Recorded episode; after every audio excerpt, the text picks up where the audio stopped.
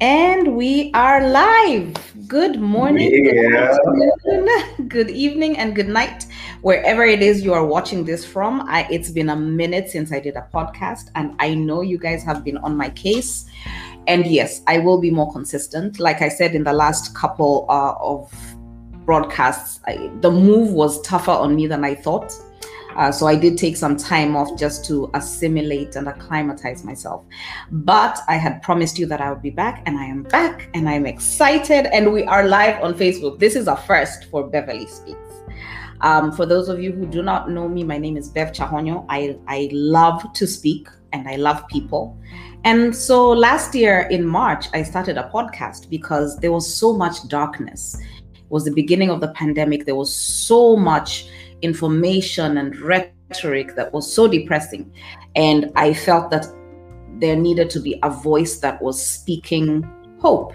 So I started very, very gently, very quietly with my phone in my room, uh, um, just speaking my truths and speaking my experiences and hoping that they would bring healing.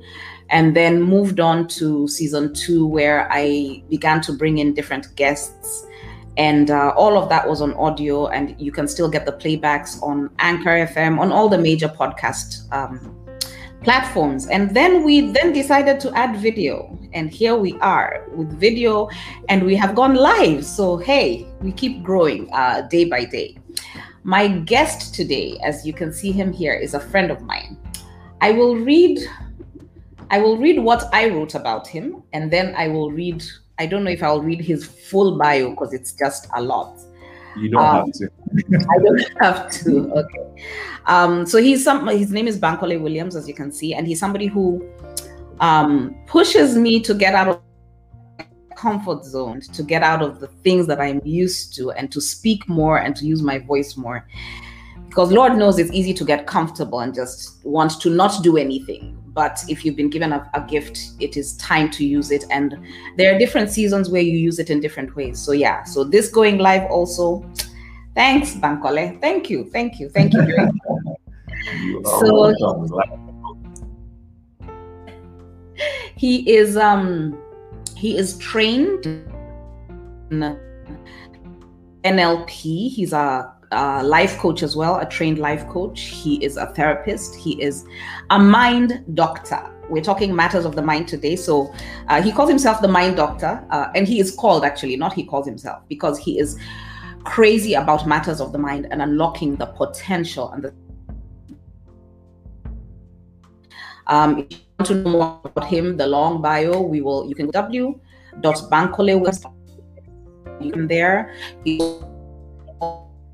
your social media platform. So you can find him on Instagram at Bankole William.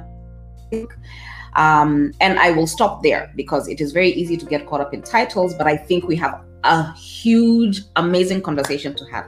Thank you for gracing my stage, Bankole. Yeah, thank you for having me. Just to confirm, I hope my network is good. Um, it keeps hopping in and out, but you're okay right now. It keeps freezing okay. from okay. time to time, but you're okay. Okay, okay. So tell me if, it, if it's not good at any point, I mean, just you know, switch to another one. Okay. So welcome to Beverly Speaks, and uh, tell us about yourself in your own words. Well, my name is Bankole Williams, obviously. um, I am. I, I, wear a number of hats, right? I'm a management consultant. I, I help employees of corporate institutions get great work done in less time so they can surpass the annual financial targets of their employers. Um, I also run a foundation called Live Your Dreams Africa Foundation. Um, I'm very passionate about youth employment. Um, I really believe that we can develop strategies to solve the unemployment problems in Africa, and that's primarily why we're set up. So um, we have uh, skills acquisition arm, the Dream Development Center, that runs you know skills trainings, but also technical and business trainings for for young people to develop skills to be able to solve some of the problems that we have in um, Africa. Uh, but also beyond that, like you rightly said, I, I, I, a lot of people call me the mind surgeon, right? And that's because I am so passionate about this incredible asset that God has given us Um, I believe that there is so much, so much potential that we possess, uh, but we're not harnessing this potential to produce tangible results. And I have just spent a good amount of time, you know, some years of my life, you know, just being dedicated to understanding this asset and, and utilizing it to produce incredible results, you know, in life. Um, so, so, so that's that's a bit about me. I'm an ardent Manchester United fan, by the way, right? I believe I believe that United we stand. right, right. There are members of my family who will be very happy with you, and then there are members of my family who will need to have conversations with you. I am Switzerland. I am Switzerland. So I will actually I'm Italy. Let how about we say that? So I am Italy. this is where I stand with that. when when did you first get curious about the mind? How did you find yourself in this place where you are so curious that you began to study it? Well, there, there are a number of uh, uh, pivotal moments for me. Um, one was I, I, recall, you know, I, I was a management consultant and I was running, you know, trainings for for banks and the likes. And the bank had reached out to me and would would send them a corporate profile and a brochure, right? And my partner at the time had included a course that we weren't offering, right? You know, just as management consultants, you know, you just, you know, you bluff sometimes, right? And that course, out of God knows how many other courses, was they indicated that they wanted. So the question was, were we going to honestly tell them, hey, you know, we really don't do this?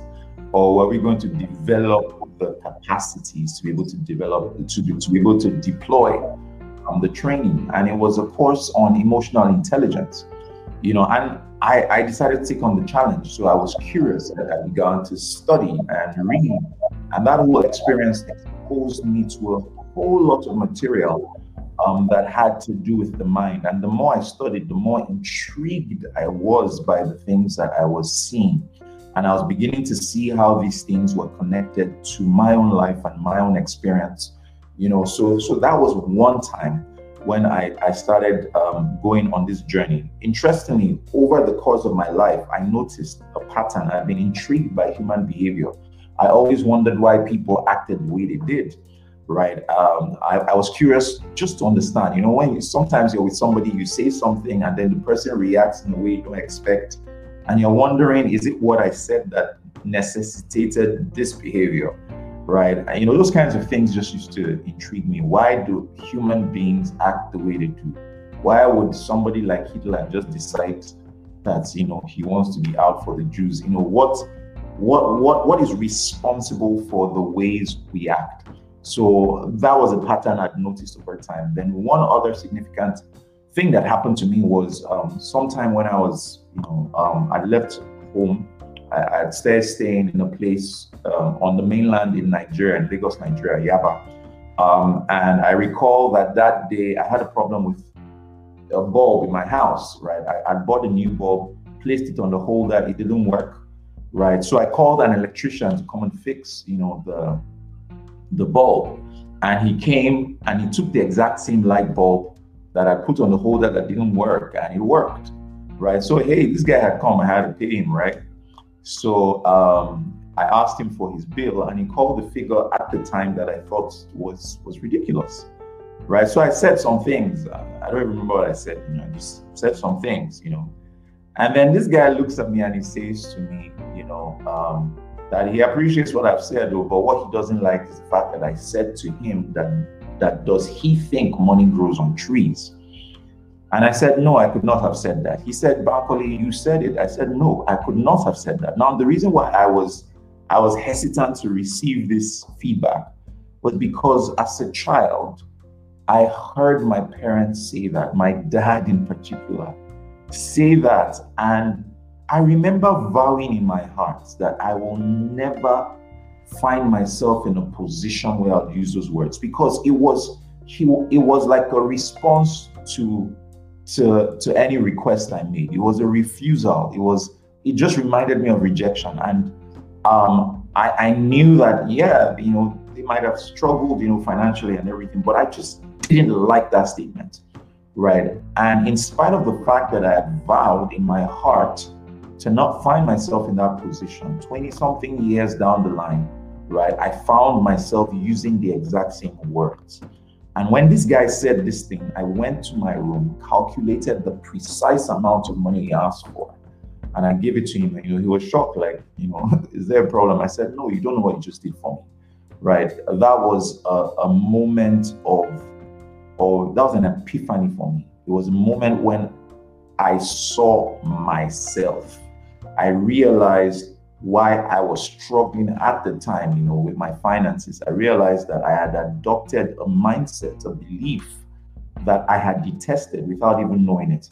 And it made me start asking a very important question about life. You know, because I was working hard, but my hard work wasn't necessarily translating into tangible results. And the question for me was why is hard work rewarded with lack? Right? And I know some people, you know, it almost sounds counterintuitive, but but I have seen a lot of hardworking people struggle. So so so that experience led me to go on a quest to find answers, right? And I began to study, and the more I studied, the more intrigued I was by what I was studying. Um, and it just made me realize that you know this this mindset thing, this mind transformation thing is definitely an experience that I'm called to bring to humanity. Wow, wow. Okay. Uh, you've said so many things in that one statement. Um, I don't know if you can still hear me. You seem to have frozen. Yeah, you're there. Uh, now you're there. Okay. So you said so many things in that one statement. Growing up in an African home, do you think money grows on trees is a statement that I just, I don't know. We heard it a lot. And it wasn't from a place of denying us, it was from a place of teaching us. But there are different ways to teach and there are different ways to learn. And I guess that's why unlocking the secrets of the mind for you is very intriguing. Uh, and for a lot of people, sadly, we look for answers in the wrong places um, or we look or we answer questions we have not yet asked so you're oh. you're you're looking for money, but really you need to change your mindset. So you're answering the question of money, or at least trying to by chasing it, but you have not changed your mindset to try and understand certain things about your behaviors, your thought patterns, your your your background and upbringing that will either help you succeed or inhibit you when money matters, which is a whole other conversation. But thank you for that introduction. So I have a few questions. Um, and I think you've answered question one a little bit. What makes you tick? Why do you do the things you do? Because over and above being passionate about the mind, you're passionate about Africa and just empowering people by by giving them a chance to learn and grow and change their own lifestyles. And so why what makes you tick? Very interesting question. I i, I love that question. Uh, well one thing comes to mind. I am i am inspired by possibilities. Okay. I am inspired by potential. I am intrigued by the potential that human beings have that remains untapped. I'm intrigued by the potential that corporate institutions have, you know, the potential to do incredible business, to make great impact in the world, right? Um, to, to be global and not just local, right? I'm intrigued by possibilities, you know, so I see what you can be, do, have, and become, right? And your current results may be absolutely nothing compared to to to it but but that intrigues me the the possibility to to be involved in in that process of becoming that evolution that process of evolving and experiencing transformation i think that that is something that wakes me up every day that that is when i wake up i am excited about the fact that I can be part of somebody's journey, I can be part of somebody's transformation and change. Um, that definitely is something that makes me tick. But beyond that is all of this, you know, comes from a deep-seated relationship that I have with my maker, right? And and knowing that there is an assignment for which he has sent me here, you know, for knowing that I'm called to accomplish a purpose, right? Um, what makes me tick is is is that one day I recognize that I'll stand before my maker and I want him to look at me and say, Well done, good and faithful servant. You have done my bidding. Um, so so everything that I can do to to present my gift to him, um, I will do. And and and just to see his face and that broad smile, knowing and affirming to me that I've done his work, right, is definitely something that, that makes me tick. I love that. Um, because I think a lot of times we, when you get out of sync and out of touch with your core or your foundation, is when you find yourself struggling or looking for answers in the wrong places, or like I said earlier, answering the wrong question. So I love that you're so in tune with that and you're so open as well about your your your your faith um, and your values. So thank you. I'm going to just digress a little bit before I go to my next question and say there is so much hopelessness in this world today. There is so much negativity being spewed um, on the streets of mm-hmm. social media and and it's not for nothing there are, i mean people going through really really really hard times so what would you say to your fellow Nigerians or your fellow Africans or just humankind today to give a message of hope, what would be your the one thing you would tell somebody? The one thing I'll tell someone, and it's the same thing I've been telling people for a while, particularly since 2020, which is what what drives what I can do with the science of astounding results is is that the answers lie within. Life is to be lived from inside out. There is a world within. Um, the hope, the the the joy, uh, the inspiration, you know, the achievements, the accomplishment, everything that you are seeking lies within. And, and one of the reasons why the world, I do believe, is where it is today is because we have been preconditioned over time to live from outside in. And and I want to teach people that it is possible to live from inside out. The reason why there is so much hopelessness, you know, so much negativity that's out there is is we are we are moved by by the things and the experiences on the outside and i do respect that there's a lot of pain and all of that um, but the more times we pay attention to the threat on the outside we cause ourselves to switch into stress mode. And when we cause ourselves to switch into stress mode we are sending out negative emotions and the collective negative emotions that humanity puts out there is like a seed that's being put into the ground of the universe that will bring more of such experiences.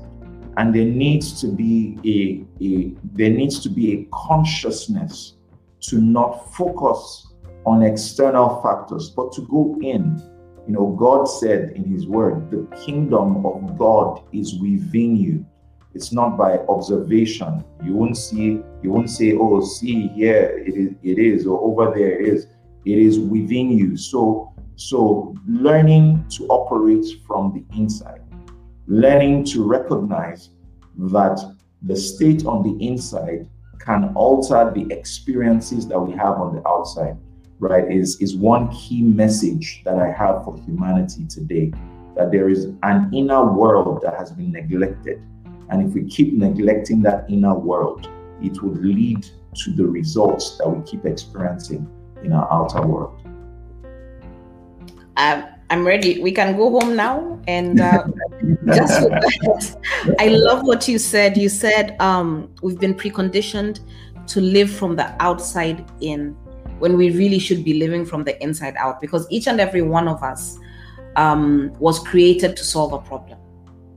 There is something here on earth that you are created to do. And a lot of times, I think people are looking, waiting for somebody else who is more qualified to do the big things to change things. And something that I said in my class yesterday um, was you don't have to do big things. You don't have to do things big to do big things.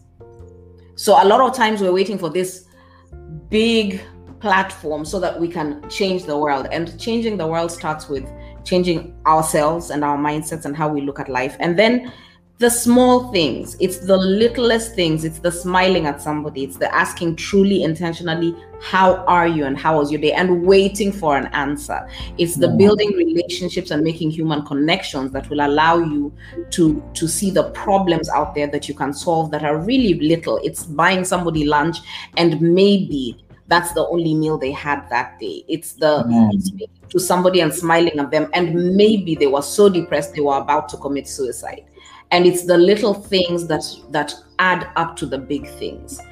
And and then another thing that you know this about living from the outside in we then get to a point where we begin to compare ourselves to people especially right now with social nice. media. And we, we're like how many likes did their video get? Mine should get more. And maybe you were just you you just needed to connect with that one person because that one person is who you were supposed to touch and impact very, very true. I totally agree. Totally yeah. agree. Yeah. Okay, so um my number two question you answered already. Why did you first get interested in mind matters? What is the simplest yet the most astounding fact that you have discovered about the human mind? Just the simplest thing that but mind blowing. Wow. there are a number of things that come to mind. Um, um, the fact that the mind is is responsible for practically everything. Um, and I know it seems so simple, but it is extremely, extremely powerful. Um, I think one of the one of the greatest things I've discovered is the capacity to alter the state within, and your ability to alter that state within would lead to you altering the experiences that you have on the outside. Um, there's a concept which I teach about called homeostasis, and I think that that's one of the most profound discoveries that I have had. Right, and homeostasis is you being able to recognize and regulate your internal condition so as to alter and not be altered by the experiences on the outside. And the mind has the capacity to move into homeostasis. And when that happens, you can create from that point. I think that I, that is so profound. It means that you can create from a place of rest and not from a place of stress, right? And and being able being able to, with your mind, generate that state of homeostasis predisposes you to being a co creator with God. That is incredible. Now I get there's certain things I used to read that I, I didn't understand. Now I understand what it means to labor to enter rest. Right? So so that that the work of the human mind is to the work of every human being is to bring themselves to a point where they are coherent in their minds. And the coherence that occurs in your mind sends a coherent signal to your central nervous system, which sends coherent signals to the systems of the body, which send coherent signals to the organs, to the tissues, and to the cells which can lead to health. Now, when you live by stress and you live from outside in, your mind begins to generate incoherent signals that hmm. send incoherent signals to your central nervous system, which send incoherent signals to your systems, your organs, your tissues, and your cells, which lead to disease. So, disease is simply dis-ease, the absence of rest, the absence of peace. Mm. So, so, one of my profound discoveries is the ability to, to create a state of synchronicity in your mind. And that state of synchronicity leads to serendipity. So, so, so, so time and chance just collides in your favor, and that's because you have you have become one within, and the harmony that you've you've created within, right, now begins to begin to begins to cause opportunities for the creation of your desires, right? Um, that is that is profound. Okay, now bring bring us down. Explain it to me, or give me an example, like I was a child, because I get it. I you, what you're saying is with my mind, I can create harmony within my physical being that then allows me to be to get to a place where I begin to create um, and attract certain uh, things that are that I am expecting that I would that I am yeah. desiring. Yeah, yeah. So give me an example. So let me let me I try to you know because it's it's unfamiliar and it's unusual, right? Um, sometimes it's it's it's um, it's it's something that it's like it's like a big pill to swallow, right? But because something is unfamiliar does not mean it's not right, or does not mean it's not a principle or it's not true, mm-hmm. right? Um, so I try to simplify things using very basic analogies, right? Um, even though they seem it's just interesting. It's like radio waves, for instance, right? We're having a conversation now. Um, I'm not quite sure I really fully understand the technology, but you are all the way in Rome. I'm all the way in Nigeria, right? How is this happening, right? What what waves are are, are carrying the conversation, carrying the messages? Mm. It's like radio waves, for instance. Somebody is thousands of miles away speaking in a room, and there is frequency that's being generated, and we don't argue it. We are listening to the radio, right? And you're okay with that, but can we understand the technology behind that, right? The, the information is transported by waves that you do not see, but we don't question that, right? No, we don't. We don't, right? But I'm saying that in that radio waves are part of an electromagnetic spectrum that has other frequencies. And and the point I'm trying to make here is when it says, as a man thinks in his heart, so mm. is he. Mm. It doesn't say as you think in your head. See, as a man thinks in his heart, right? So it means that when you have intention, but your intention is matched with an emotion, mm-hmm. right? when your thoughts generate the feelings of what you are believing for, right? You enter what is called the state of being. You become. That's why we're human beings. We're not, things are not supposed to be happening to us. We're supposed to be happening to things. I love right? that. You are, you are happening. Every day you are happening. So, so we keep looking at ourselves as victims. No, we are the creators of our realities. The question is, what have you been creating over time? And I'm saying that with with with intention and the right emotion, you generate what I call an electromagnetic field. And, and that's the truth as it is. You may argue it whatever you like, but but that's the truth. That is where we have the capacity to, to generate force fields and signals that we put into the environment. And by so doing, we are, I'll give you a typical example.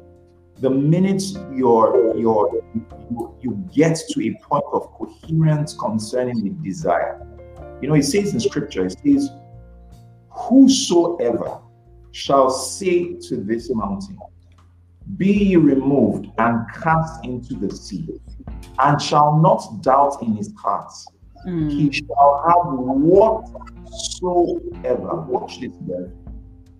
Whosoever can have whatsoever. But the precondition for that happening is belief. Mm. Right? And belief is when your head and your heart become one.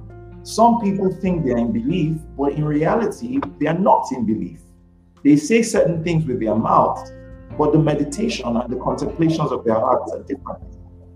You know, I meet people who pray for wealth, but feel poor.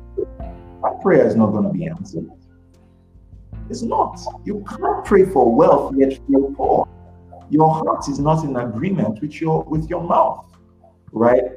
When people get to that point of being fully persuaded and being convinced and convicted, mm-hmm. right?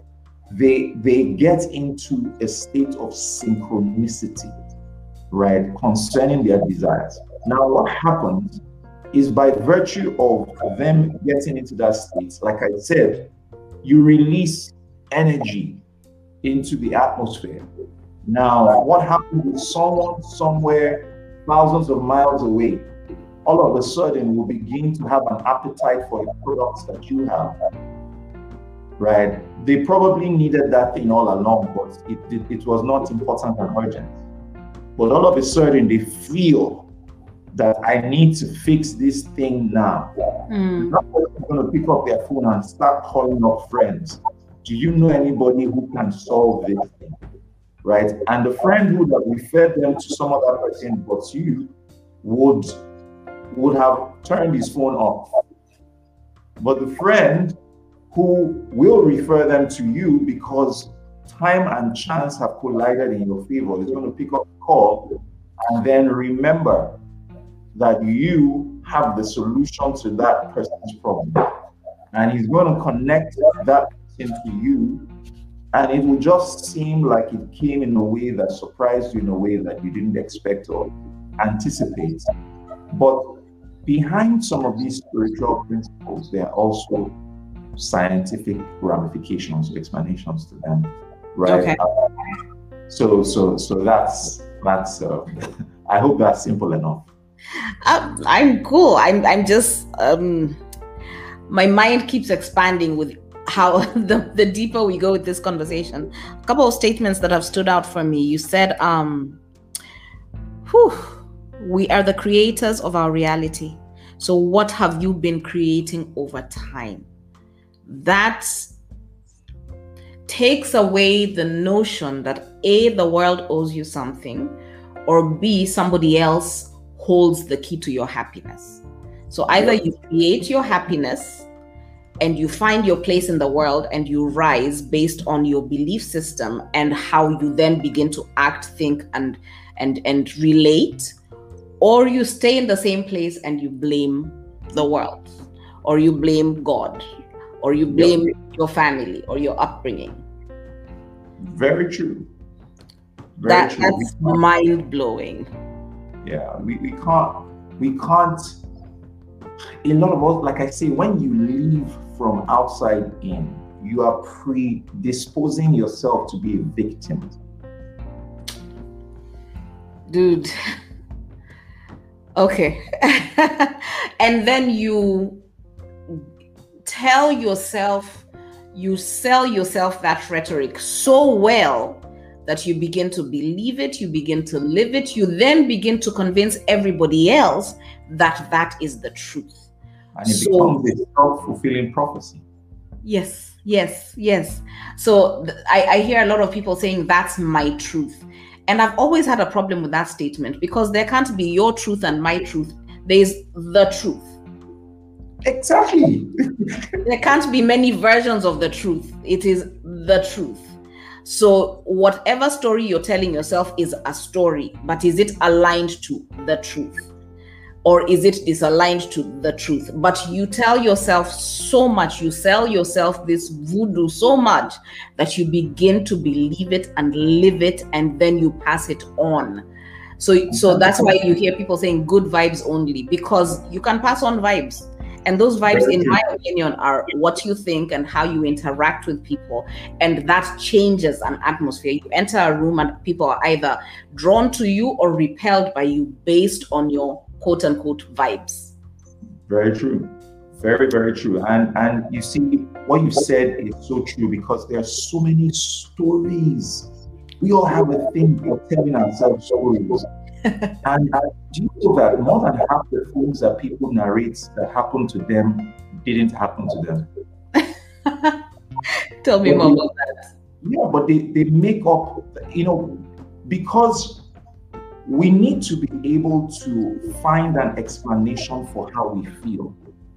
So we create in our minds a story that matches the feeling. So it becomes a justification for you remaining in that state. So you tell yourself that story over and over again till the point where you believe that it actually happened that way.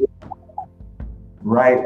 And we sometimes have a logical, sweet, beautiful explanation for why I am this way you know, and we keep rehearsing and repeating and reiterating that story to the point that it becomes a belief. And you see, belief is one of the most, if not arguably, the most critical principles of this world. Because once you enter a state of belief, the universe will align to produce that particular outcome. So if you believe, if you believe that people don't like me, this world is against me, these things have been rigged against, it's true because you believe it and it will manifest as your result. And then you will come to me and say, You see, Bankole, I told you that people don't like me, people, and and it becomes a self-fulfilling prophecy. There are two times in scripture that it's written that Jesus marveled and check it out. Right? Do you know what it means for Jesus to be in awe? You know, you need to pay attention to that. That Jesus was like, whoa. And the two times, the first time was when he marveled at their unbelief. The second time was when he marveled at the belief of the centurions, of the centurion. Right? So, what does that tell you? That belief moves God. And unbelief moves him. So, so, so, so this concept of belief is extremely critical, right? And I'm convinced that that was primarily the message Jesus, right? He just kept talking about, you know, the kingdom, kept talking about belief, right? Um, and, and the earlier we, we begin to investigate some of these stories that we've told ourselves that have become lies, and you see, the devil, that's his strategy, is is the, is the king of all liars. You know, father, no, it's not a king, sorry. Father of all liars, right? His strategy is is to is to distort reality right? And we don't believe in the distortion of that reality as our truth and experiences. So let me ask you. I'm just going to ask for the people out there. I'm asking for a friend. Are you telling me that my tears and my whining and my throwing tantrums does not move God? Like if I throw a tantrum and I cry so loudly, He's not going to align to my will. It moves His heart. It doesn't move His hand. Okay, say that again. Just say that again for my friend It's not for me. I'm asking for a friend, remember? I said it moves his heart. He's moved by, you know, our tears, but it doesn't move his hand. What moves his hand is faith. Without faith, it is impossible to please God. Right? Faith is the prerequisite for for the manifestation of of God on earth. Right? It's a precondition and, and a lot of times we haven't met that condition. So I meet people who are wailing and crying in prayer, and, and I empathize with people's situations, don't get me wrong. But but until we become fully persuaded, right? Until we hope against hope, you know, until we get converted within, right? And think about it now, look at look at Africa. Look at let's let's be real. I'm I'm a I like to be I'm pragmatic. Let's call a spade a spade. I don't know any society that prays like the African continent. I I don't know, right? My country, as in I don't know. We pray, we we shout, we wail, we cry. You know, we do all of that Yet, my country a few years ago was described as the poverty capital of the world. Oh no, did we lose you? Ah, are you back? Did we lose him? Guys, pray for this network. Pray for it to come back. Let me see if I can find my phone and call him. So, as we're waiting for that, before I even find my phone, just some nuggets. He said, We are inspired and intrigued by possibilities. We, he is rather, he is inspired and intrigued by possibilities. He does not believe that possibilities don't exist. And he's back, ladies and gentlemen. Yay! so I'll just doing a bit wow. of a recap. Um, and then we're going right back because please just just put a little bookmark where you were because we were getting there. We were getting hot now. So you, you said you're inspired and intrigued by possibilities. You said we've been preconditioned to live from the outside in when we were really created to live from the inside out um, you said the mind is responsible for everything. Everything we see everything we do. It is all basically the captain of the ship of your life is your mind. Um, and then you said uh, we are the creators of our reality. So what have you been creating over time and finally, you said time and chance collide in your favor. I really like that. Oh no. Oh, you're back. Okay. Yeah. I'm praying for this network. It's not going to misbehave. We are going to finish strong. Yes. Okay.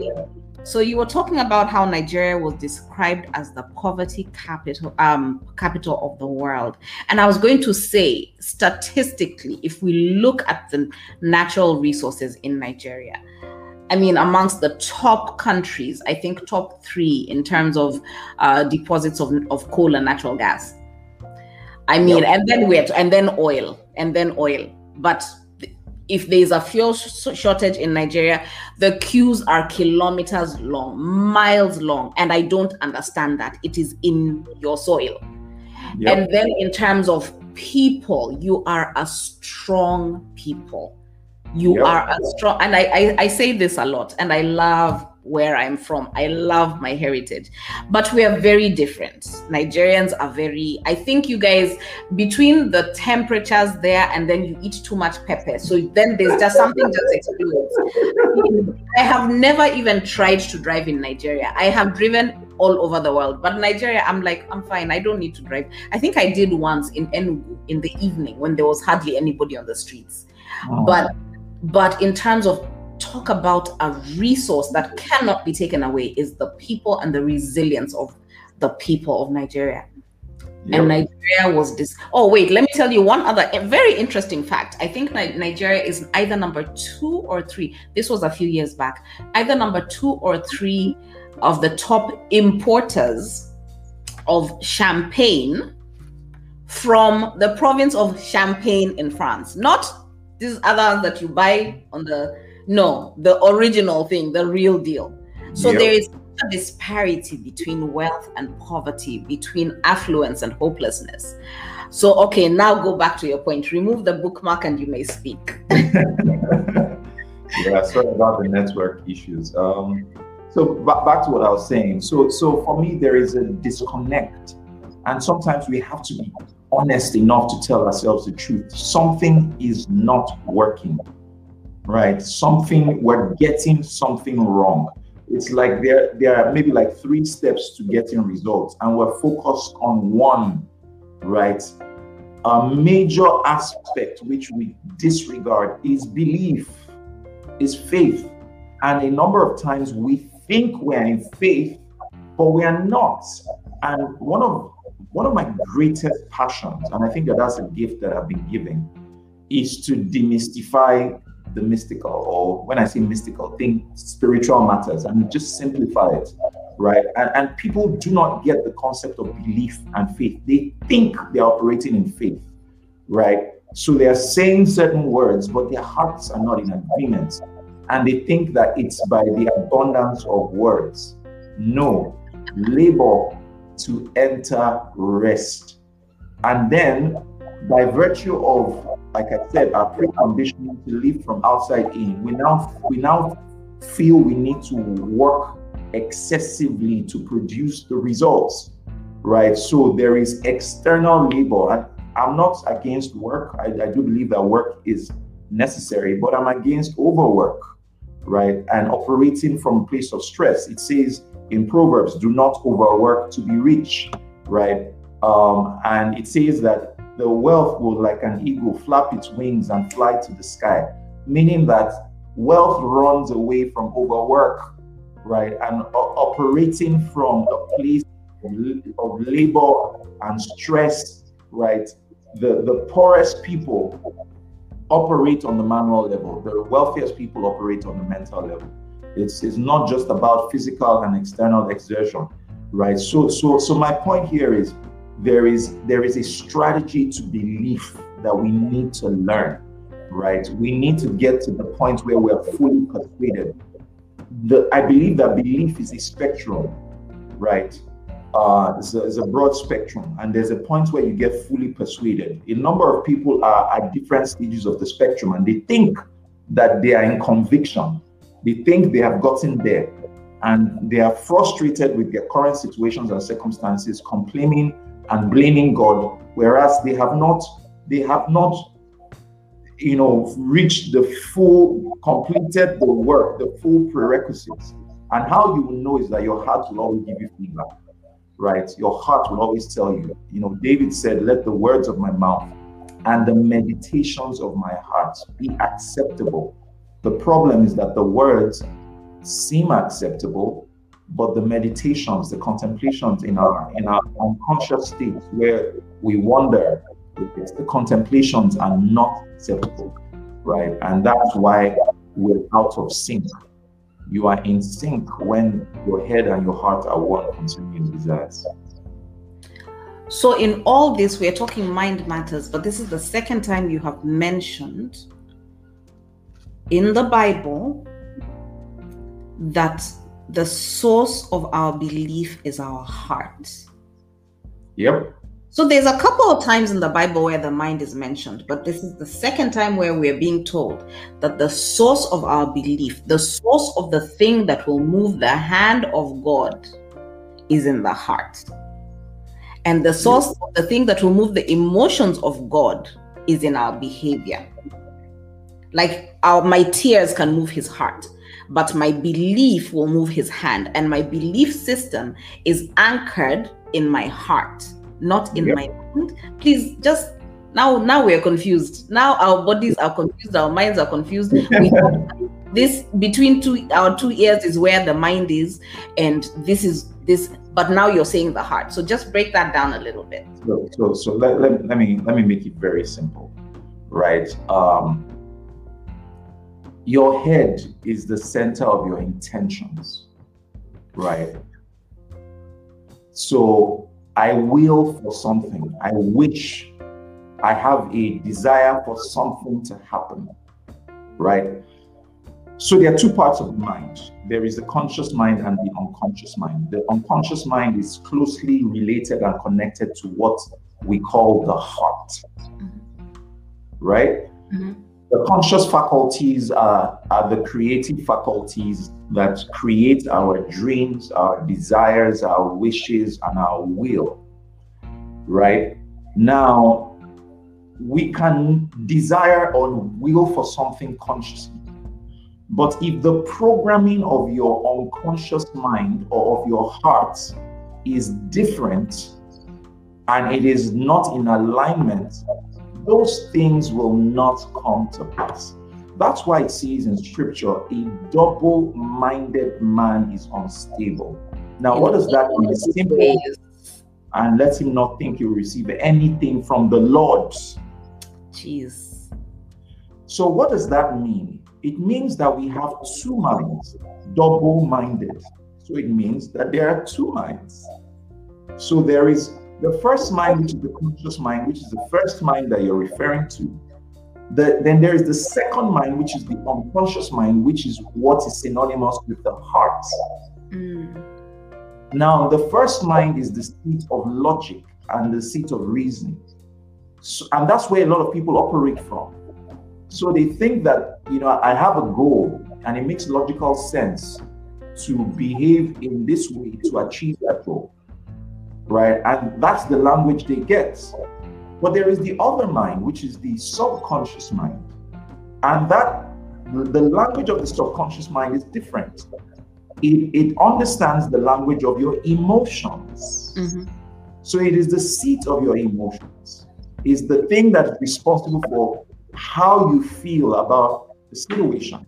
Now, it is the seat of your emotions because emotions are feedback that tell you where your unconscious thoughts have been. Mm. So so, so there are times when we wander away in our thoughts. And 95% of the times we are lost in thoughts. And we're not even aware of what we're thinking about. Have you ever wandered away and then caught yourself and you're like, why am I thinking in this direction? Right? It happens, it happens a lot when we're driving, when you're doing something automatic. Exactly. Exactly. You drift in your imagination. Right? The question is the moments when you drift, where did you drift to? Because how you think when you are not even aware you are thinking is determining the limits of your life. Mm. Right? Mm. So so so so how you will know how you are thinking when you are not consciously thinking is through your emotions. So concerning any subject, where where concerning any subject you want to see results being manifested? Where where are your emotions? So concerning the mm. subject of making money, right? Where are your emotions? And if we're honest with ourselves, a lot of us who really desire wealth and have not really manifested it, if we check, we would see that concerning the subject of making money, there is the emotion of tension. That's really good. That's really good and so true. Now, that that tension that you are feeling is feedback to you that concerning that subject in your in the moments when you wonder you have thought negatively concerning that subject so there is a need to get converted in that area there's a, there needs to be a deliberate strategy for getting your heart to be converted concerning your desires. Mm. Mm. You know, and getting your heart to be persuaded. That's why it is how you think with your hearts, right? So it's not just thought alone, it's thought plus emotion.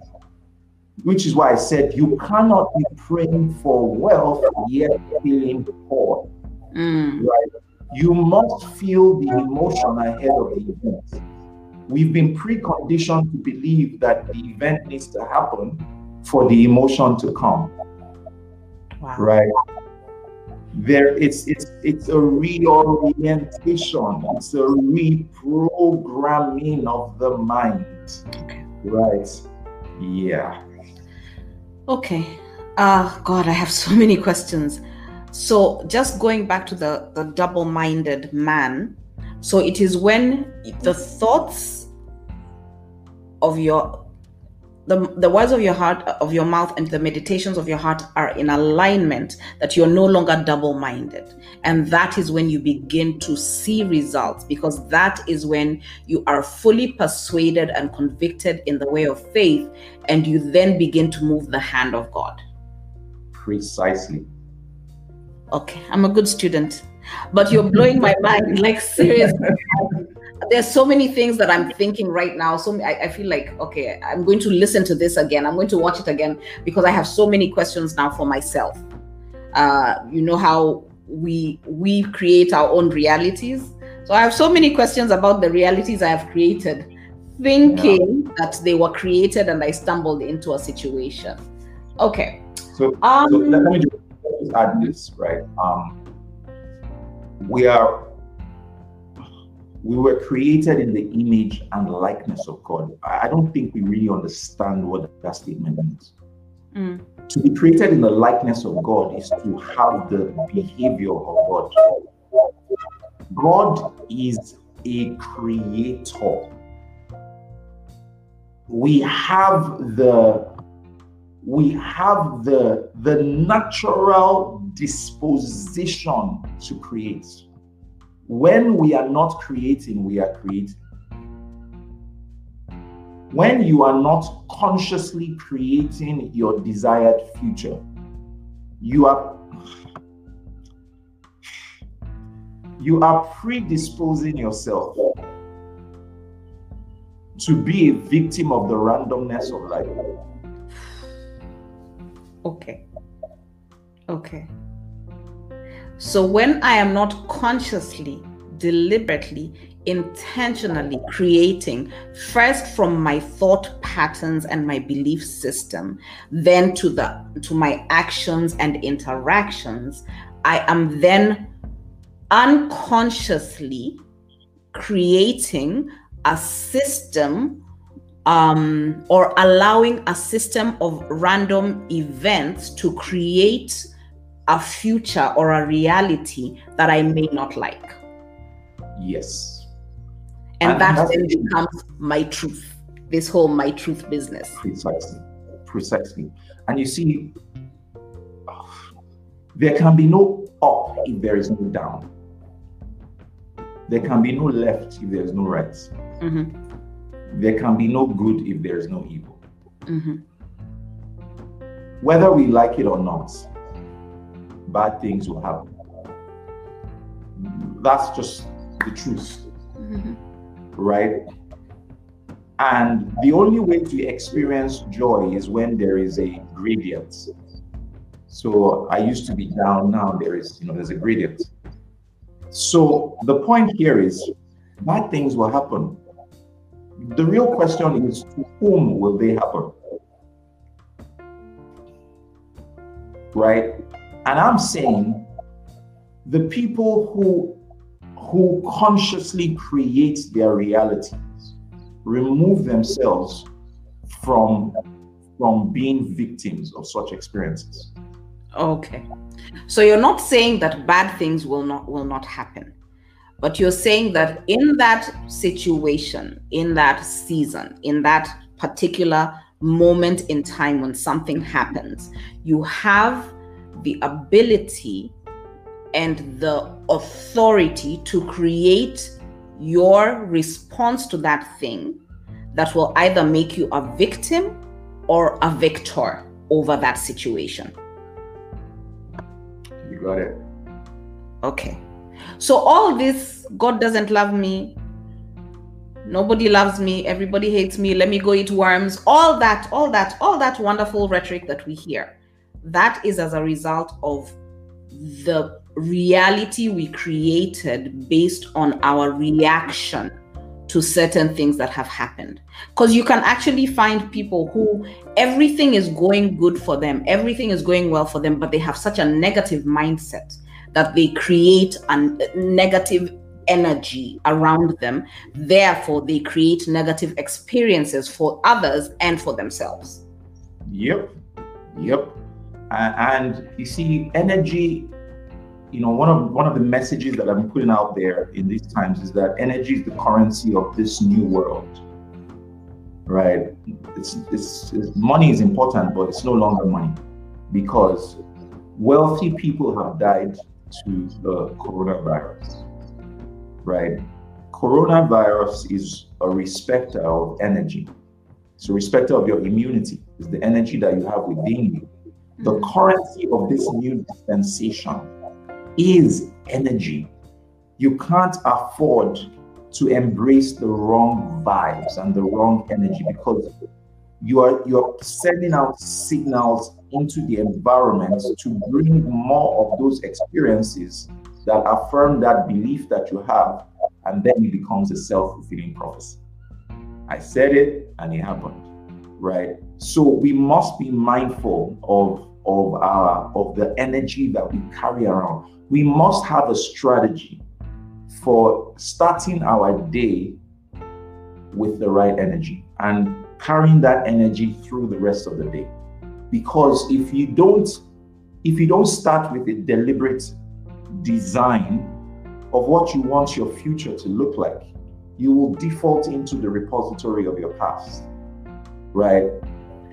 Say that one again. So if you don't start with a deliberate design, you will fall back to of what you want to experience or what your day wants uh, needs to look like. You fall back into the repository of say that last of your past. Of your past. Yes.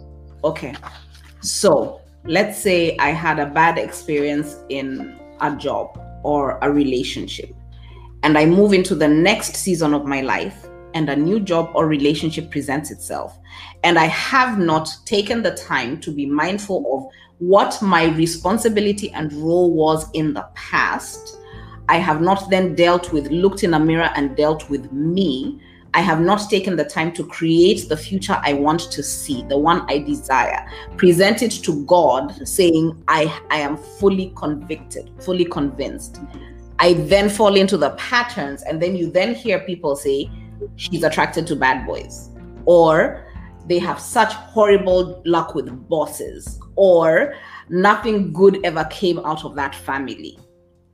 Very true. So a number of times things that we call that's why I'm I'm really big on the mind because a number of things that we call generational curses, you know, stuff like that. they are actually psychological challenges that just been transported from one generation into another generation. So right. they don't exist. What do you say? So they do not exist. My village people are not out to get me. See, I believe in spiritual warfare, but I believe that the battlefield is the mind.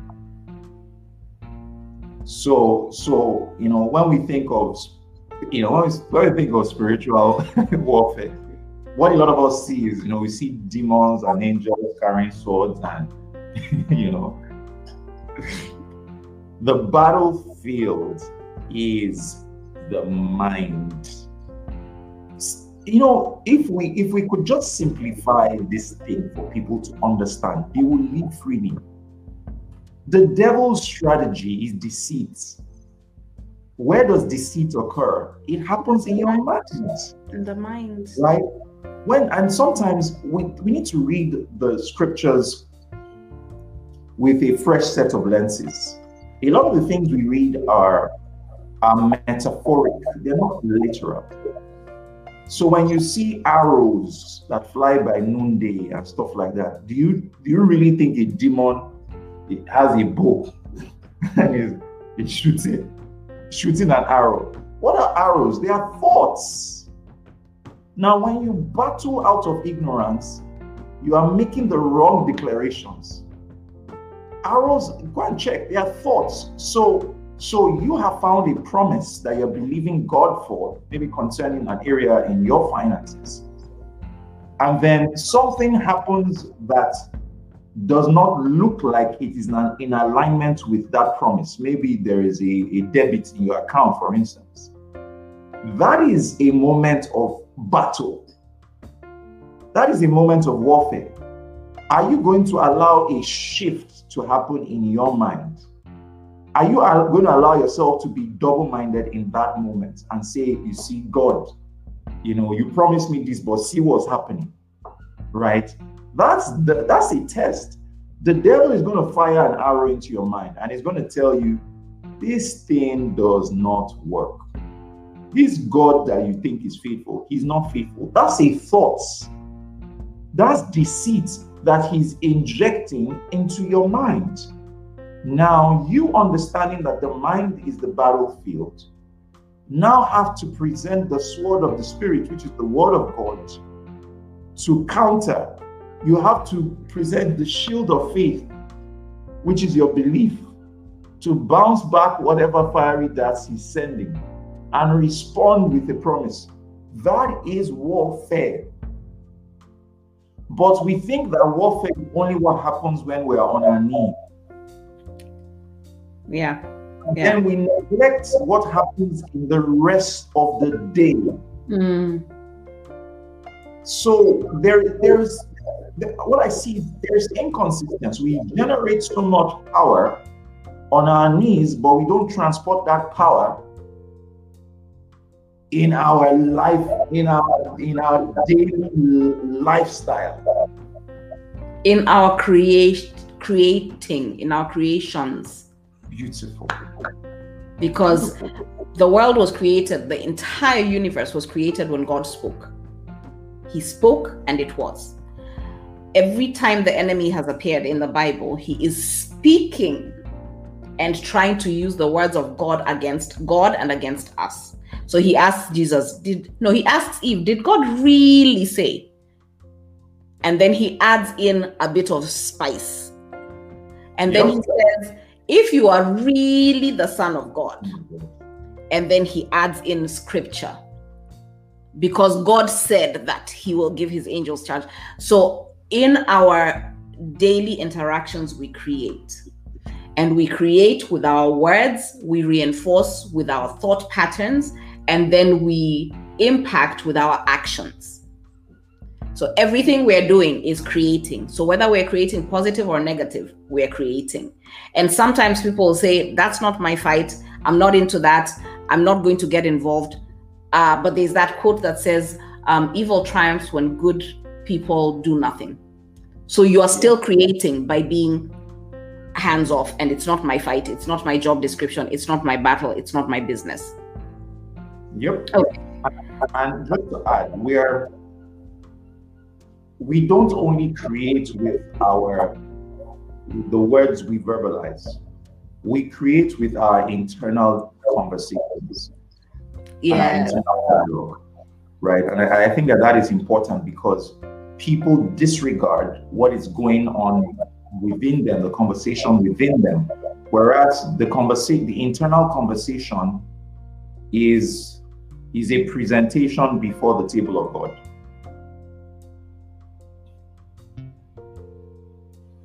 So, in how I think, I'm what I should be doing.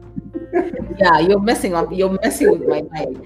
So what I, I, mm-hmm. I'm looking at the questions and saying which ones are really potential, but I, I think there's maybe one that I will ask. But so what I should be doing in, in my thoughts is having conversations with God and tuning into the frequency with which he responds to me as Bev, not how he speaks to Bankole, because that could be different. And searching out the the affirmations and the proof of that in the word. And then taking that back to him and saying, But you said here that concerning me, and therefore this is what I desire concerning this thing, and it is written in your word. So I should be in constant communication with God, meaning I am then a co creator with Him. I'm partnering with Him. Otherwise, I can create my own reality that has nothing to do with His will for my life and His and and the assignment for which He created me. Very true. Very true. So let me let me give an example. Um, do you remember the story of the children of Israel? Mm-hmm. Right. Um, they had a promise from God, right? These people saw the greatest manifestations of God. Do you know what it means to see the Red Sea be part? You know, and then just imagine, imagine having that experience. Will you will you doubt God for the rest of your life? so you, you see, I, I, actually I and it's such a great example that I really do empathize with them simply because there are times in my life I have seen the hand of God and then caught myself within five minutes of a driver cutting me off, going to a negative place and forgetting the manifestation of God. So I empathize with them. But it was the Red Sea parting, it was the plagues. And it's so easy to sit here and say, How could these guys not? Like the guys who walked with Jesus, how could they doubt? But their reality and their mindset for the children of Israel, it was 400 years of captivity. They knew nothing else. They knew no other reality. They didn't know what it meant to be free. They had no clue. Because according to them, you should have left us there where we could have eaten dillies and onions, and they had graves. I'm like, you actually went there and said, at least there I would have been buried in a grave. Wow. That's how small their mind was. Precisely. And that's why the subject of the mind is critical. That's why these conversations are important because no one can go beyond the limits of their mind. No one can have an experience that is beyond the limits of their minds. Even God respects that law. That's why He said, Watch this, oh, they had been through so much captivity and everything. And then the Bible records that these people they murmured and complained. And then God said, As surely as I live. He said, He said, I have heard the murmuring and complaining of the children of Israel, mm-hmm. and as surely as I live, that which I hear them say, that will I do. See, Beverly, that that scripture changed my life. You want to know why? I thought God only heard prayers.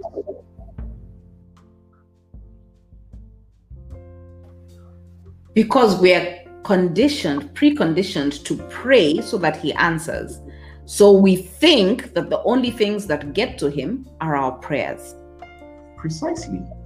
But God said, I have heard the murmuring. What's murmuring? That internal grumbling, ah, ah, ah, that internal conversation, and complaining of the children of Israel.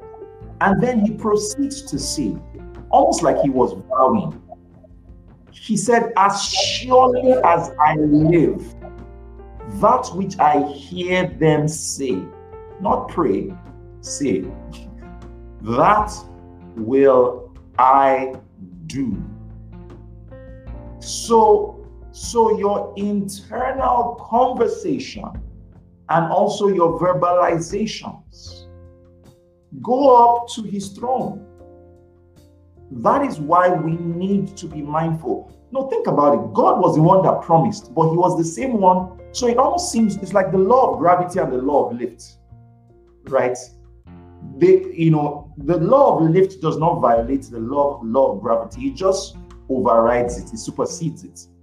So God gave a promise, but there was a greater law that the children of Israel enacted that, so to speak, had to override the the previous law right so we need to understand the the law that overrides if you get what i mean right now, I always wondered how come Joshua and Caleb made it?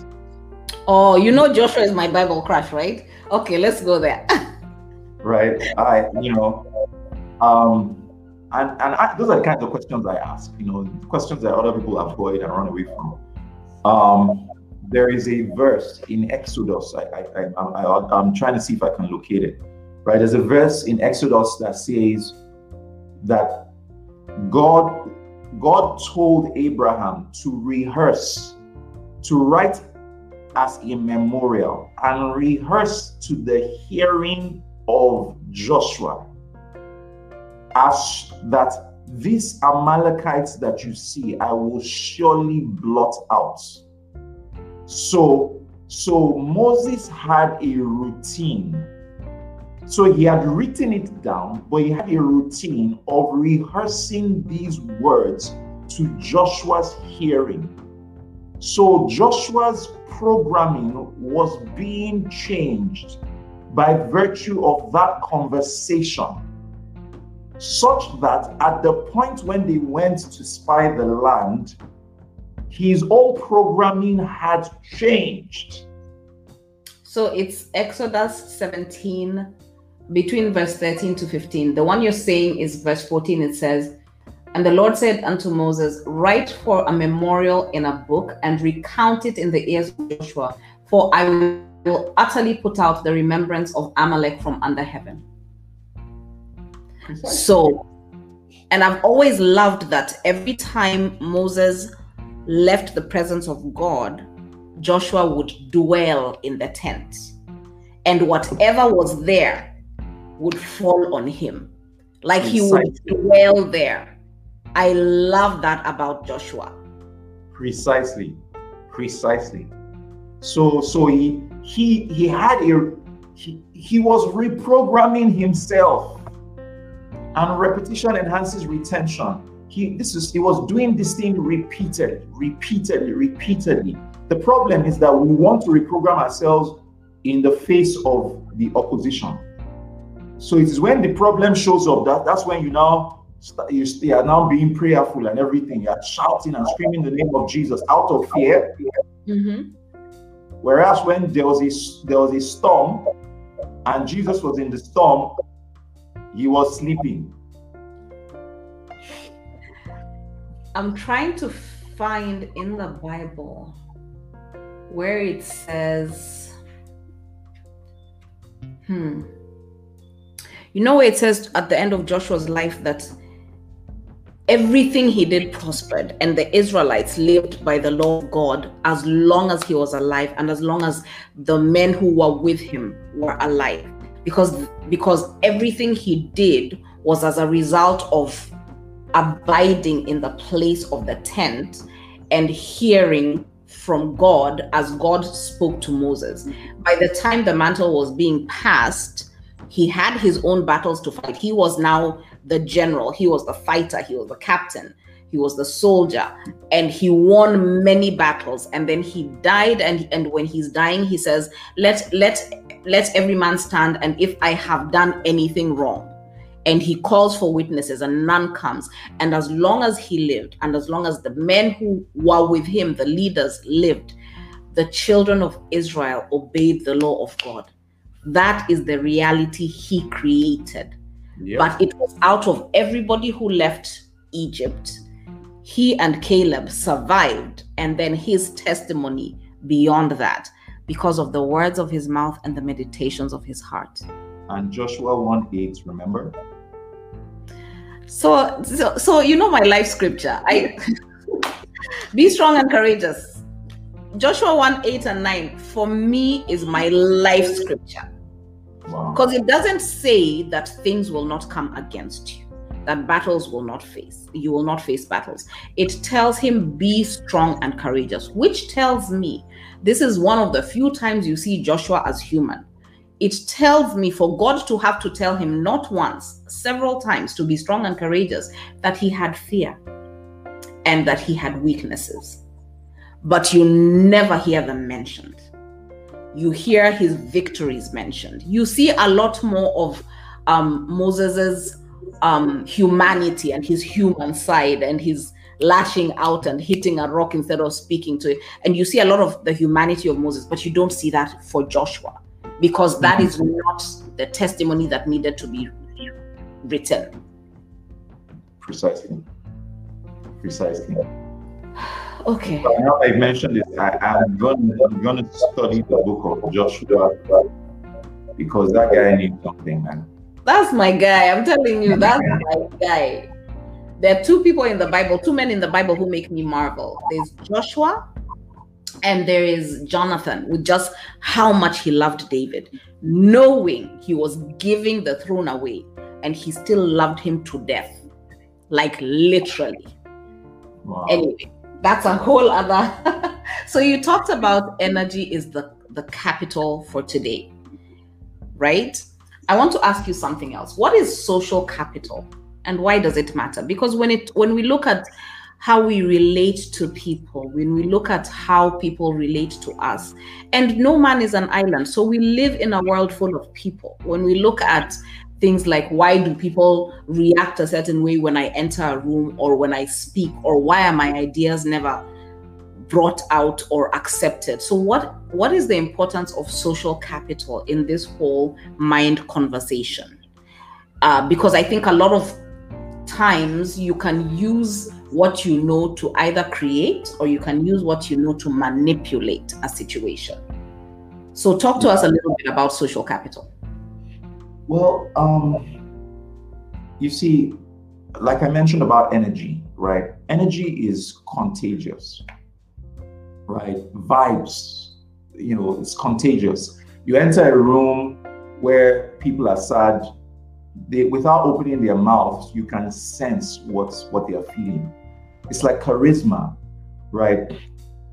Um, um, have you ever met someone who has who is charismatic? How do you explain that? It's energy. It just means that they have a lot of positive energy that is contagious. You mean like our like our mentor? Just yes. just yes, light up a room.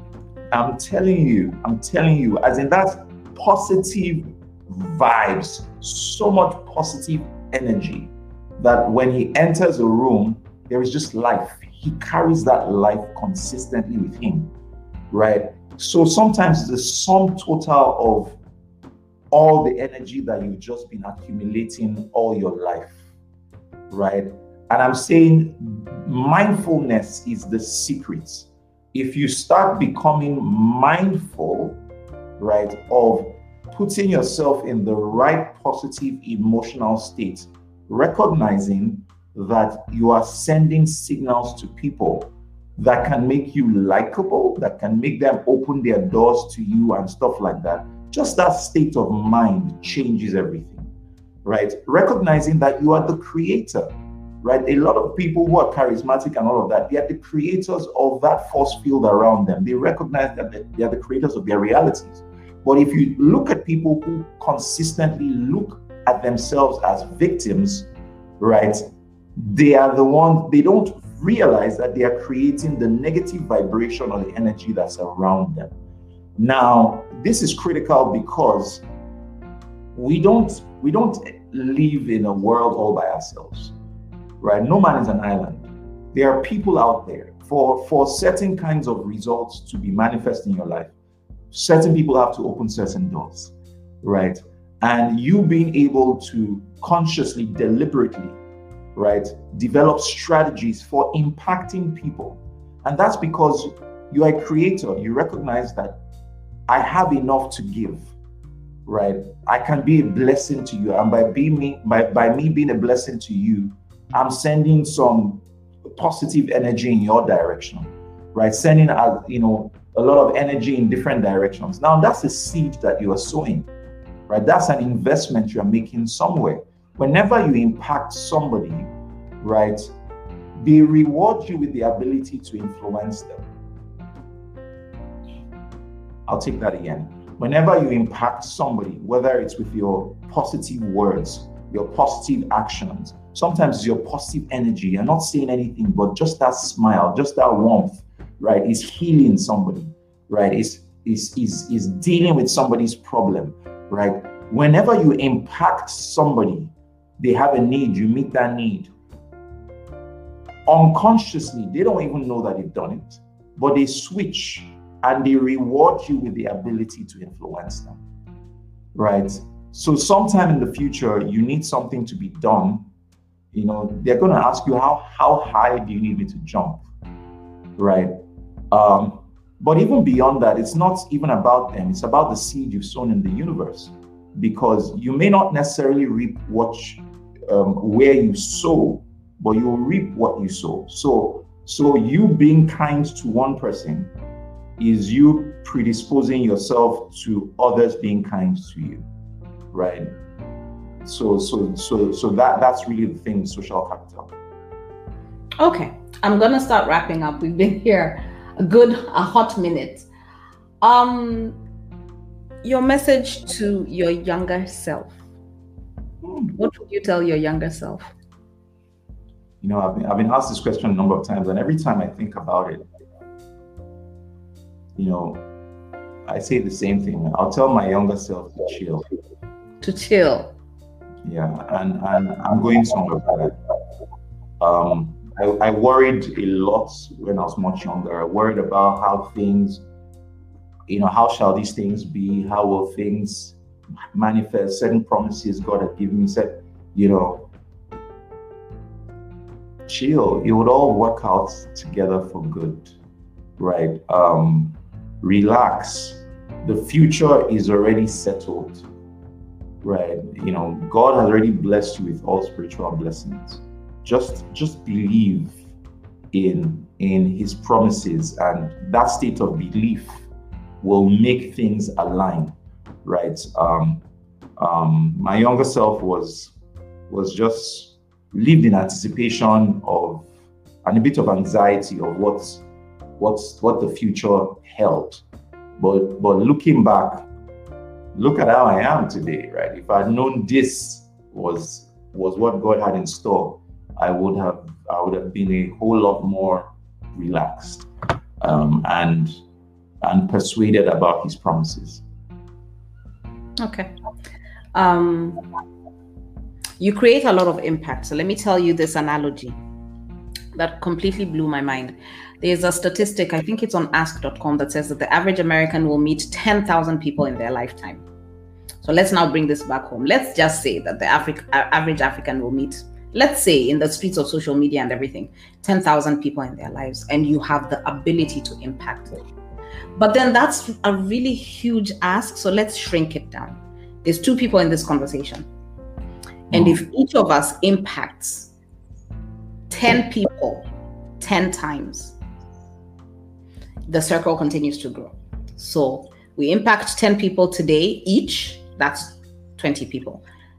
Multiply that by 20, sorry, by 10, it becomes 200. And by the time you get to the 10th circle, it could be the 10th circle here on earth, it could be the 10th circle in the next generation because you don't know who you're impacting and how they're impacting others. So everybody you impact needs to impact 10 people. By the time you get, if it was at the center and then you have a circle around it and by the time you get to the 10th circle you're in the trillions of people that you've impacted mm. now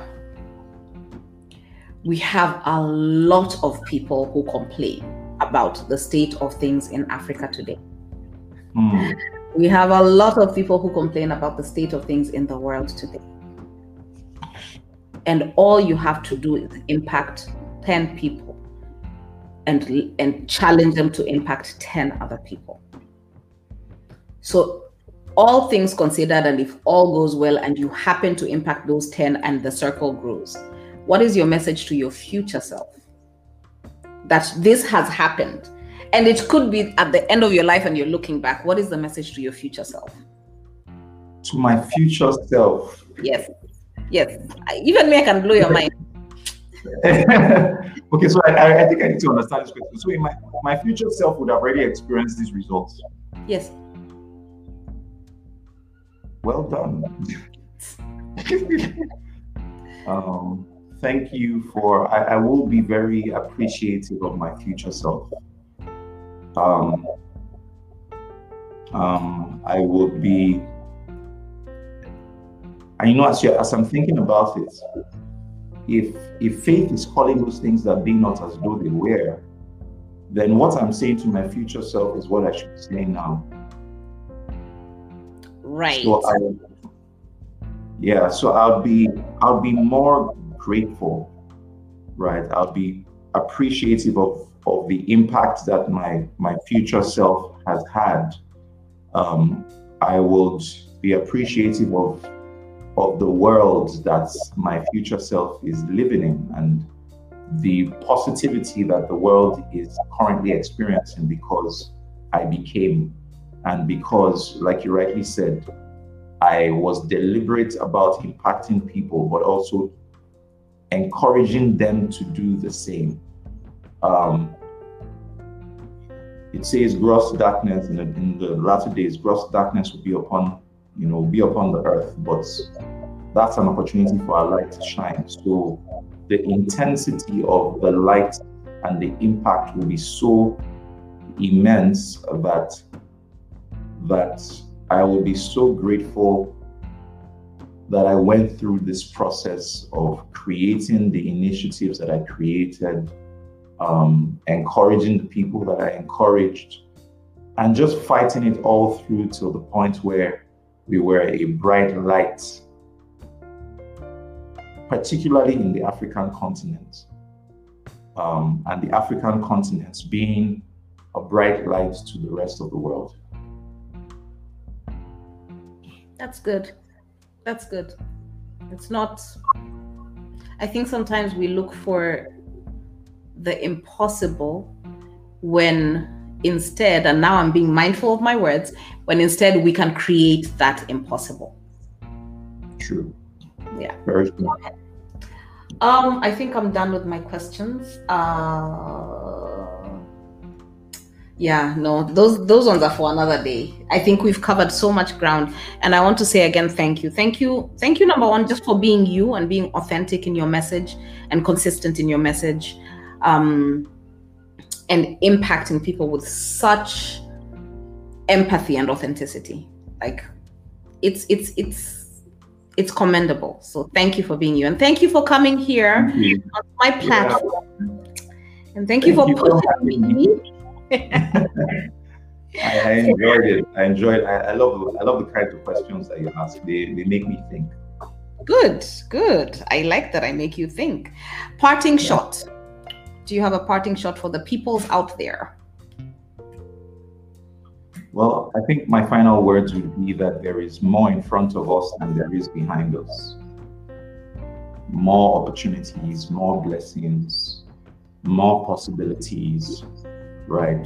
No matter what you have experienced, you know, it's absolutely nothing compared to what you're about to experience. I love right? that. So, so, so being mindful of, of of God's kindness and his love towards you that his love is progressive, meaning that if you think you've experienced his love, he still has something greater ahead of you. Mm. He he does not know how to just remain the same. When I mean remain the same, I mean he will give you greater experiences. He, there are infinite possibilities that exist with him. So so do not think for one second that your best days are behind you. Enough of the good old days. There are better, brighter, more beautiful days ahead. And, and that state of belief in Him will ultimately determine the experiences that you have in life. Ladies and gentlemen, I have nothing to add except, uh, again, just thanking you. Um, for coming and just unlocking our minds. Where can you be found? I know I Instagram. said it. Instagram at I am Bankole. Um, I, am pretty active on Instagram, so you can people can follow me on on Instagram. If they have any questions, you can send an email to info at bankolewilliams.com. Okay. Sorry, just one more thing. Just a little bit like three, two, one and a half minutes uh, about SOAR, the program that you run, which is an amazing program. Yeah. Uh, let me try and do that in two minutes. It's called The Science of Astounding Results. Um, it's an acronym SOAR. Uh, it's a message that God gave me um, October 2020. I I was a victim of the experiences of this world, a deep, dark, so to speak, place emotionally. Everything that had happened, the EndSARS experience in Nigeria and all.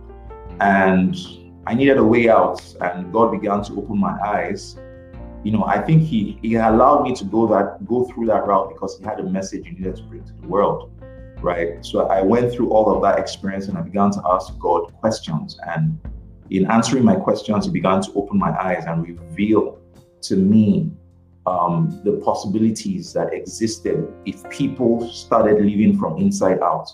He began to show me his original design for humanity, right? When he created man, man operated from within when he ate of the apple, he started living from outside in, right? Um, and and he showed me how the world had just evolved over the years to operate that way, right? Um, um, and he gave me a message for humanity, and and that is the message which a bit of which I've spoken about today, homeostasis, which for me is is so profound, helping people unlock the heaven that exists within helping people live and experience heaven on earth, right? Uh, it's a mind shifting experience. I explain this thing scientifically, I explain it spiritually, and people who have been through our, our programs have had life changing experiences in their health.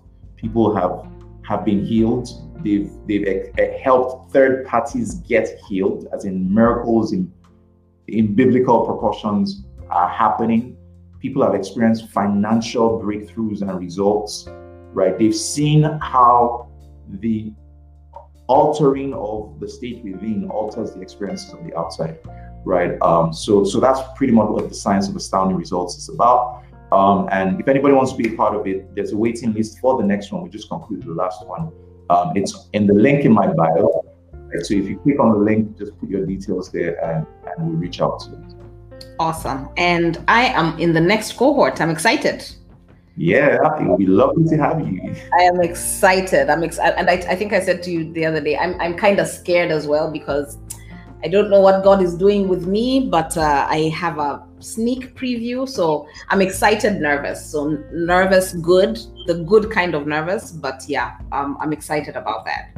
Yeah, yeah. And it's, it's a good thing. Um, you know, uh, disruption is the precursor to peace. So that's, that's, that's fine. Hey, you're deep, dude. We're done. We're done. Thank you. That's the disruption is the precursor. Let me write that down because I will be using it and quoting you. No problem. I will finish writing later. So thank you again. Um, this will air. I know I had said uh, I had set it for live, but I think I set a delay, so it will air on Facebook, and I'll tag you, and then I'll put it on my um, YouTube channel as well, and I'll put some clips, little little clips, uh, on Instagram and direct people. But thank you, thank you, thank you, thank yeah, you. I love to see those clips. I really will. I will. I will tag you for sure. Yeah, thank you. Right. So I'm going to now remove you from the broadcast and move you into the waiting room. Just give me two minutes to wrap up, and then I'll I'll join you in the waiting room, and then we can just finish. Up. Thank you so much. Okay, how do I remove? Okay. So, ladies and gentlemen, you have heard it here. You have heard it first. Um, you create your own reality with your words, your thoughts, and your actions. You create your own reality with how you interact and how you think, and you create your own reality with your belief system, and that moves the hand of God, not the heart of God.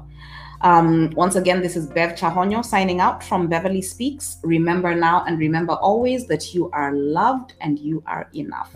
See you next week with another amazing speaker. We will be talking money matters with somebody else next week. God bless you. Bye.